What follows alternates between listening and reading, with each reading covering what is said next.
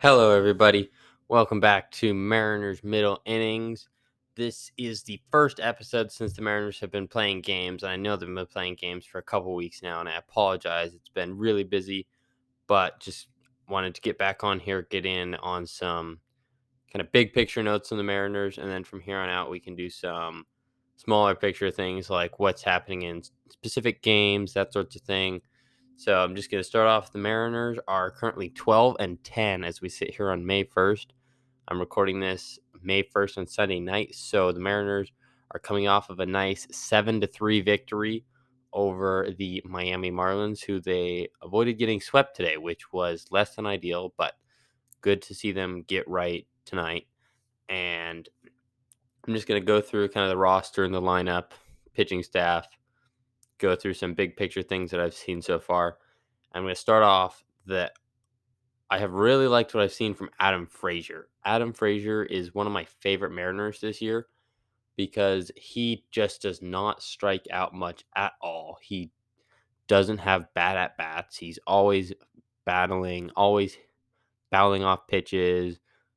He just so frequently can just get the ball and get hits. He'll hit the ball the other way a ton. He only is striking out about 14% of the time, which is a little high for him, but compared to some of the other players on the Mariners, it's actually very low. It looks like it's about the second lowest right now, only behind Ty France, who's been an absolute monster this year, and I'll get to him in a minute. But even though Adam Frazier is only hitting 238, he's still been a productive hitter at the top of the lineup, and he's going to get it going. He will be better than average. He's got a 94 WRC plus right now. So he's just a little bit below league average through almost a month now, but he's just a professional hitter and someone that I love watching hit. And he does a great job of setting the table at the top of the lineup. He gets on base a lot for the number two hitter, who has arguably been one of the best hitters in all of baseball so far this year, and that is Ty France. Ty France has been on an absolute tear this year. He is hitting 337, 411, 554. And I know at one point he was hitting like 400, 500, 600 for his slash line. So he has been absolutely raking. He had that massive homestand where he earned the American League co player of the week because he had 13 hits and hit just over 500 for a week. But Major League Baseball had to give half of the award to Miguel Cabrera because he hit a weak single through the right side to get his 3000th hit, which was a little silly but I can see why they did that. But Ty France has been an absolute monster for the Mariners, and he has a WRC plus of 191, which isn't even the highest on the Mariners, and that's a great thing. But he's just been an absolute menace at the plate. I think he legitimately can challenge for a batting title this year, and he has just been really fun to watch. He's been right up there with Adam Frazier for me, and he's just a stud this year. And everybody needs to get out there and watch Ty France. And next on my list of notes here, I have Jesse Winker because he's been really struggling this year, but he hasn't been struggling in the traditional sense. I know his batting average and statistics don't look great, but he's been so destroyed by bad luck. He has not hit any home runs so far this year. And a big reason for that is because he was playing in some really bad weather in the first week of the season. The Mariners were in Minnesota and Chicago, and he could at least easily have five home runs if the wind was not so bad. There was not so much rain. He didn't get robbed by players leaping up at the wall. Adam Engel, Luis Robert robbed him twice. So th- that's a big reason why he's been struggling. But he has been walking a ton. His walk rate has normalized to about 19% but he is still walking more than he strikes out, and he is going to get things going. I believe in him, and he is going to be okay, and it's going to be all right. So don't be too worried about that. And he will eventually get really, really hot. He's a really good hitter. And in one of these months, he's just going to go off. And maybe his full season numbers won't be the best because of this slow start but he is going to be really, really good at some point this year for the Mariners. And unfortunately, Mitch Haniger missed a lot of time due to COVID, and that had a big impact on the Mariners lineup. And Now it seems like he is injured again. He just went on the injured list with a grade two high ankle sprain, which is a real downturn for his season so far. He was looking pretty good. He has only played in nine games, which is about half of what the Mariners have played so far. And it's just really disappointing to see because Mitch is a really good player, really big offensive piece for this team. And it's gonna be it's gonna be okay without Mitch Haniger, but it's not as good as it could be because now Jared Kelenic and Julio Rodriguez are playing every single day for the most part. And if there is a left handed pitcher on the mound, instead of putting Mitch Haniger in right field or DHing, now Dylan Moore has to hit there. And while Dylan Moore has done well in his role off the bench this year, he's actually performed really, really well. He is not someone that you want instead of Mitch Haniger. So it's going to be all hands on deck till he gets back, and hopefully Dylan Moore can continue to hit very well. Dylan Moore is, has only had 15 plate appearances, but he is walking more than he struck out. He had a solo home run the other night, and he has a WRC plus of 247, which is really impressive. But he's only done this in 15 plate appearances, so no, this does not mean that Dylan Moore should be playing every day.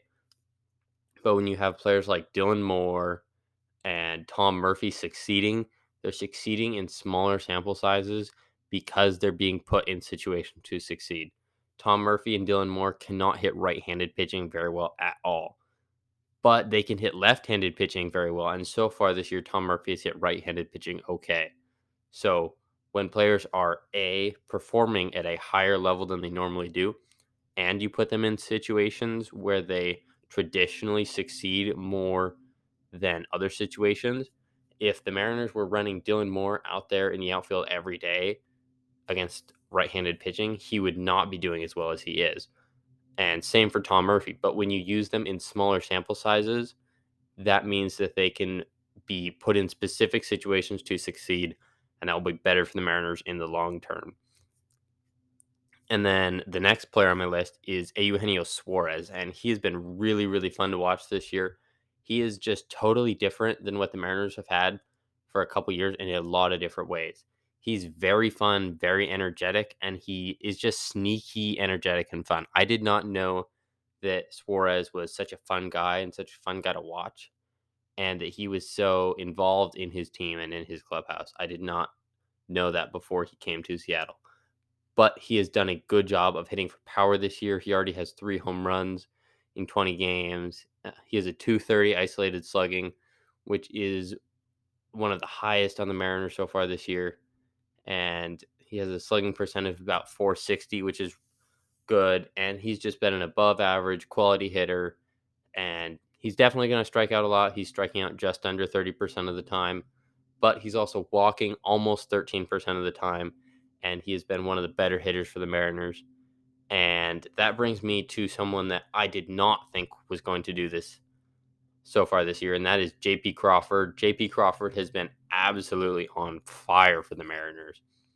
He is hitting nearly 400 for his batting average. These stats I'm looking at are before his game today, where he had a double and a homer, which put him at four home runs for the year and he was hitting before today's game 360, 449, 573. And that is way higher than anything I expected JP Crawford to be able to do. He's done that in 21 games, and he has a 1.2 war already, which is higher than teammate Ty France, who has 1.1, and that is among the league leaders in all of baseball. JP Crawford has been insane this year, and he is playing out of his mind. He's on another planet. Anything you want to say about him, it is all true. JP Crawford's batting average now is up to 372 after today with those four home runs and has a 1.090 OPS, which is way above anything he's done in his career. And in his last seven games, he's hitting 429, 467 on base, and a 750 slugging percentage. So JP Crawford might just well find himself in the player of the week conversation, just like Ty France did last week when he won the award. So I was probably one of the lowest people out there on JP Crawford. I thought that he was just a very good defensive shortstop with not much offensive upside. But this year he has totally turned it around. And while there is slightly above 0% chance that JP Crawford hits 372 all year long, but if he hits 280 or 290, that is really, really good. And if he can take his offensive game up a notch, then he will be a serious, serious reason that the Mariners probably make the playoffs because JP Crawford was not one of the elite shortstops in baseball. And I was wondering before the year if they were going to have to go out there and get a shortstop to replace JP Crawford because his career batting average is 257 and it has a career OPS of just over 700. And that is not elite at all. But if JP Crawford can hit 280 or 290 every year and have an 800 OPS, then that's someone that you don't have to worry about at all in your lineup. And that's a real legitimate dude. And if he can do that, then the Mariners will have a much better chance of making the playoffs. And he has been playing so well, and it is just so fun to watch. He has surprised me the most this year in the most positive way. And I'm very excited to see what he continues to do. And now I'm going to talk about the two kids that are intertwined at the hip, and that is Jared Kelenic and Julio Rodriguez. I personally am incredibly high on Jared Kelenic because he's just my favorite player on the Mariners. I don't exactly know what it is, but he just is. And I was enamored with him when we traded for him because everyone's like, this dude's a legitimate stud prospect. And then in 2019, he had one of the best minor league seasons, maybe of all time. He had a very good year and was just lighting up every single level he was at. But he's been off to a slow start. So has Julio Rodriguez. And I think everybody knows that Julio Rodriguez has been the victim of a bad strike zone throughout his entire season so far.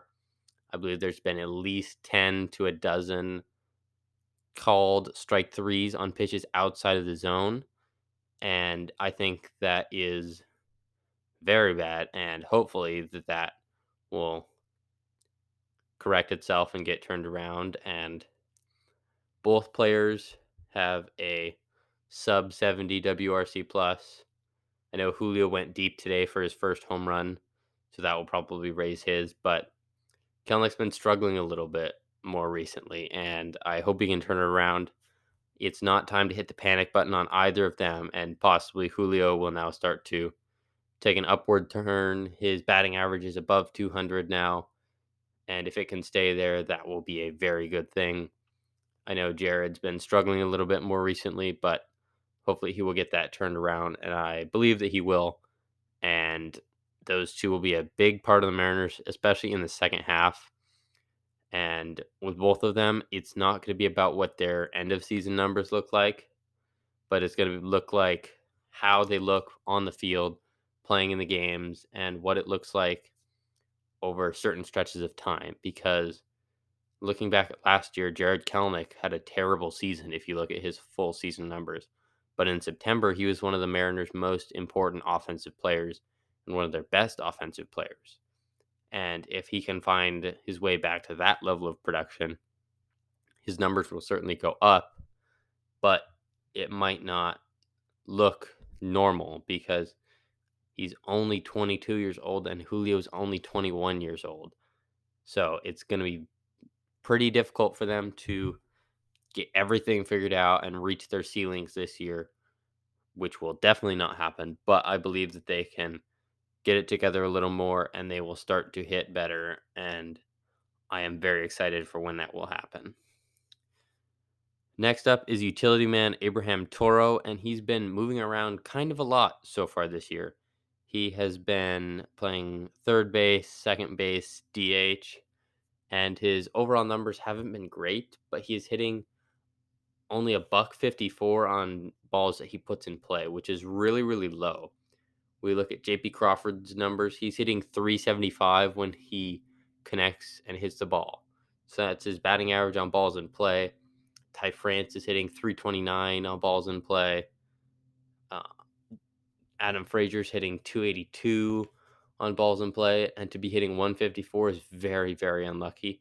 So look for Abraham Toro to get things turned around a little bit. He does have two home runs so far this year. He's not striking out much, only 14.5% of the time.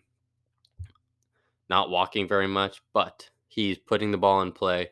And as we saw in the first game in the Tampa Bay Rays series, teams that can put the ball in play like the Mariners have will generally succeed a little bit more because when the Rays started making errors throwing the ball around, the Mariners were able to score because they weren't just striking out all the time. When you have guys that strike out all the time, then you're not going to have as many chances for teams that either just have a bad day and make a bunch of errors that lead to you scoring some runs. But when you play teams that aren't as good defensively, you will then have a greater chance when you put the ball in play. That's why I love Adam Frazier and Ty France and JP Crawford right now because they put the ball in play, they put pressure on the defense, they put pressure on the opposing pitchers to make the right pitch at the right time so that Mitch Haniger, Eugenio Suarez, Julio Rodriguez, Jared Kel- Kelenic don't punish a ball into the stands, resulting in a two or three run home run instead of just a solo home run. So having guys on base, having guys that are legitimate stolen base threats, that makes teams have to worry about one more thing. It just puts more pressure on the opposing team. And that's what I like about this team. They put more pressure on teams than they did last year. And when you have guys like JP Crawford dominating so far this year, Ty France raking, and then you have those guys at the top of the lineup, and then you can't make mistake pitches to Jesse Winker, Eugenio Suarez, Abraham Toro, Mitch Haniger when he's healthy. Nobody wants to be the team that gets on Julio Rodriguez and Jared Kelenic's highlight reel. They don't want to do that. So they have to be extra careful to pitch exactly where they need to to those guys. Otherwise, they're going to end up losing g- games to the Mariners. And then I know I've mentioned it a little bit, but Tom Murphy has been playing very well. Cal Raleigh started off all right, but then really fell off a cliff. And the Mariners sent him down to AAA Tacoma, where he can play every day. And the three catcher thing was pretty weird. They didn't have to deal with it for too long because Luis Torrens got COVID and has spent a lot of time on the COVID list and only played in eight games. But now they have Luis Torrens and Tom Murphy as their two catchers. I like that, especially because Tom Murphy is hitting right now. And I think my confidence in him is at an all time high right now. And Torrens will be able to get it going. And I think it's just better to have the two catchers. But it is also nice to have Cal Raleigh, who's a solid defensive catcher.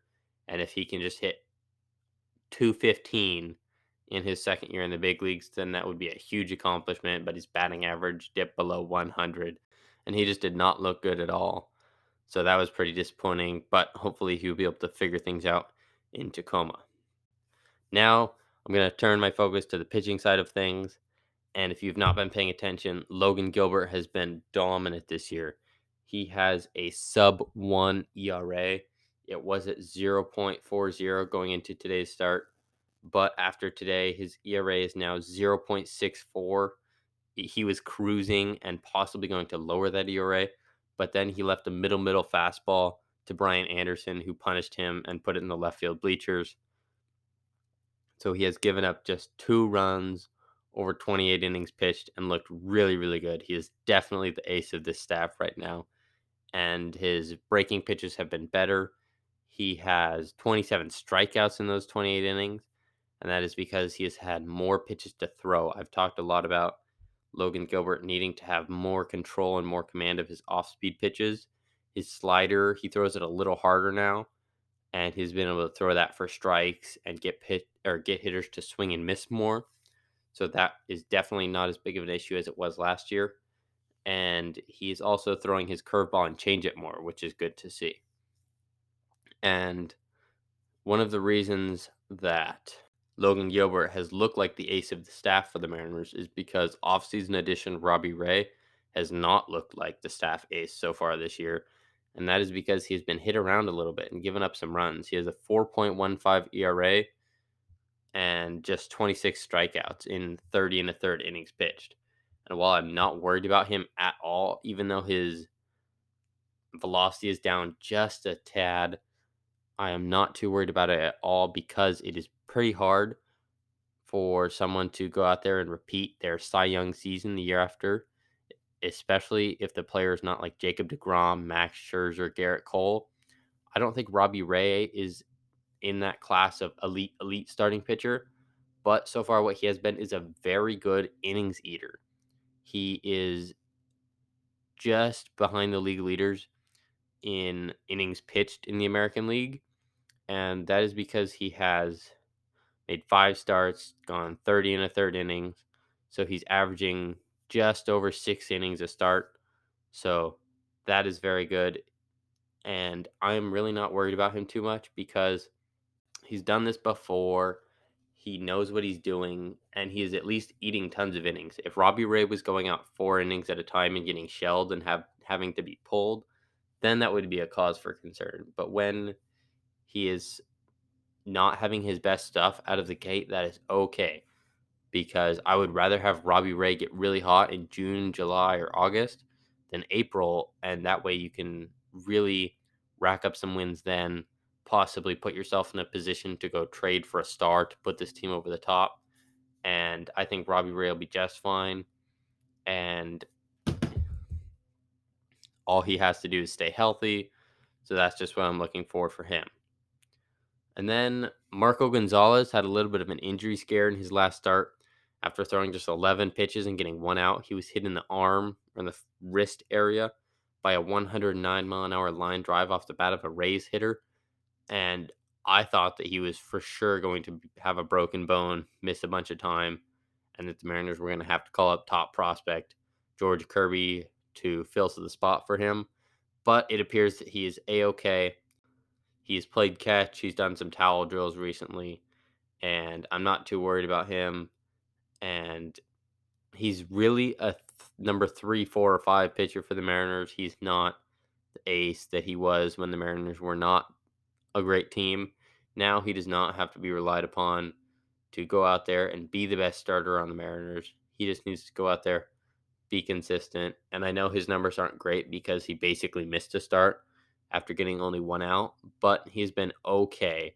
He had one bad start in Minnesota, then he followed it up with a great start against Houston, and then he had a solid start after that, and then in this previous start, he just got hit in the arm and had to be taken out right away.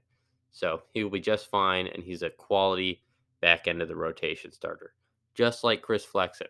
Chris Flexen is not a star pitcher at all, but he is also not a terrible pitcher either. He's actually been pretty good so far this year. He has the same war as Robbie Ray so far, and that is at 0.3. And he's done that through 24 innings pitched, and he's just been pretty good.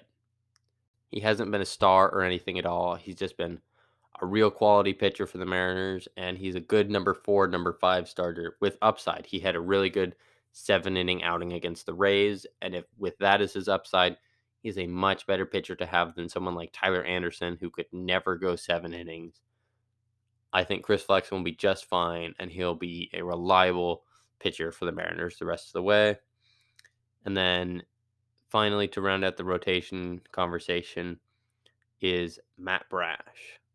Matt Brash, at just 24 years old, looked absolutely filthy in his first start and looked pretty dominant. He gave up a solo home run to Luis Robert. I believe that was the only run he allowed. But then the Mariners did not back him up and he took the loss in that game because they struggled to score offense in that windy in the windy city with those really really windy conditions. I believe it was about 60 miles an hour of wind that day. And since then he has not had that same command and control he had in his first start and teams are making him throw more strikes and he's just struggled to do that more recently. So we will see what happens with him going forward. If he has good control and command, then he is a very tough pitcher to face. But when he's off, he's pretty off. So it is going to be inter- interesting to see how he handles that the rest of the way and how the Mariners handle him. And he was striking tons of guys out to the first couple starts, and then he did not have enough strikeouts in his last start compared to his first couple. So his strikeout rate isn't the highest on the team, and his walk rate is very high, almost 17%. So he needs to not be walking people. and just trying to figure that out. And it'll be interesting to see how the Mariners handle him with those possible command issues. And now on the bullpen, the bullpen's been pretty solid. It hasn't been quite as good as last year, I don't think, but I think that is to be expected. The only problem is that they might be overusing a couple guys so far. Diego Castillo has pitched in 10 games. Paul Sewald missed some games due to COVID, but he's been used a lot. Anthony Munoz has been in seven. Swanson's pitched in eight. The only thing I'm not sure I'm a fan of is Matt Festa pitching in nine games. I know he's struck out 40% of the guys he's faced, looked pretty good with some underlying numbers, but he seems to give up a lot of runs every time he's in. I know ERA doesn't mean a whole lot for a reliever, but he has a four and a half ERA, and I just don't know if I'm a huge fan of him pitching so much. I guess he's an okay middle reliever guy, but I just would like to see other guys used ahead of him. And hopefully Sergio Romo comes back soon because he looked good in his two outings, and I hope that he can return to form when he gets healthy. Hopefully soon. Hopefully Ken Giles gets healthy and can be a good force in the bullpen for the Mariners. I hope Paul Sewald can be good for the Mariners again. Andres Munoz has been really good. He's just nasty. He's throwing 100, 101, 102 sometimes. And he has a good slider. He's striking out 51.9% of the batters he faces. And he's only walked 11%, which is good. And I think he's been one of the better Mariners relievers. He's just nasty. And Erik Swanson's been good so far this year, too. And he hasn't given up a run yet knock on wood, but he's been quite good, and I like seeing him pitch in games because I think he's a quality arm for the Mariners, what they need. I hope Paul Sewald gets going again, and I'm impressed with Diego Castillo. He's not striking out a ton of guys so far this year, only 23%, but I think he'll be just fine, and I think he is one of the best relievers in the bullpen for the Mariners right now. So that kind of wraps up my player by player evaluations and most of this episode. I don't think the Mariners are in any trouble because they struggled on the road. They've played some good teams on the road. When they've been at home, they've played Houston, who's 500, Texas, 8 and 14, Kansas City, 7 and 13. But then on the road, they've played Minnesota, who is leading the AL Central right now at 13 and 9. Chicago is only 8 and 13, but they played both of those two teams in really tough weather conditions, and it was the first two series of the year. And then on this road trip so far, they've played Tampa Bay and Miami, who are both over 500 right now. And they're both looking like pretty good teams right now. The Marlins can pitch really well. We know that the Rays have tons and tons of different bullpen guys that they can use to get different angles, different looks at the hitters. So I'm not really worried about this at all if they can be a 500 team on the road and be plus 500 team at home, then I think the Mariners will be just fine and we don't really have to worry about them at all. I think that they're doing well for themselves so far this year. They're in second place behind the Angels right now, and the Angels never really seem to keep it going through a full season. I know Mike Trout is back on top of the world like he should be. Mike Trout's the best player on the planet. But let's see how the Angels pitching staff and bullpen does all year. And let's see what the Mariners can do. I know that the Mariners have a lot of young talent that will hopefully get going. If you think about the Mariners are relying on so far this year, their best players have been Ty France, JP Crawford, Logan Gilbert. Now, Logan Gilbert is hopefully legit because He's kind of breaking out in his second season and has been really good. Ty France is also breaking out. JP Crawford has been breaking out so far. They're not just relying on Mitch Haniger, Jesse Winker, Jared Kelenic, Julio Rodriguez, all raking to start the year. Robbie Ray being super good. Matt Brash dominating everybody he faces. If Jared Kelenic and Julio Rodriguez can get things turned around and be quality big league hitters, and Jesse Winker gets hot, Mitch Haniger gets healthy, gets hot, Abraham Toro hits better than he has, Robbie Ray starts dominating teams, Matt Brash finds better confidence and command and control, and Chris Flexen and Marco Gonzalez continue to be consistent, then this team could be really, really good. And we've seen, especially on the homestand, I was very confident in the Mariners' ability to score four runs a game or more. And when they do that, they are a tough team to beat because they pitch well. They usually play good defense. I know JP's actually struggled a little bit playing shortstop this year, made some key errors that have cost the Mariners. But I think that they are overall a very good team and have a lot of potential this year. And I'm very excited to see where that goes. Thank you to everybody for listening today. Thank you for listening through this. And I hope to talk Mariners again more next week.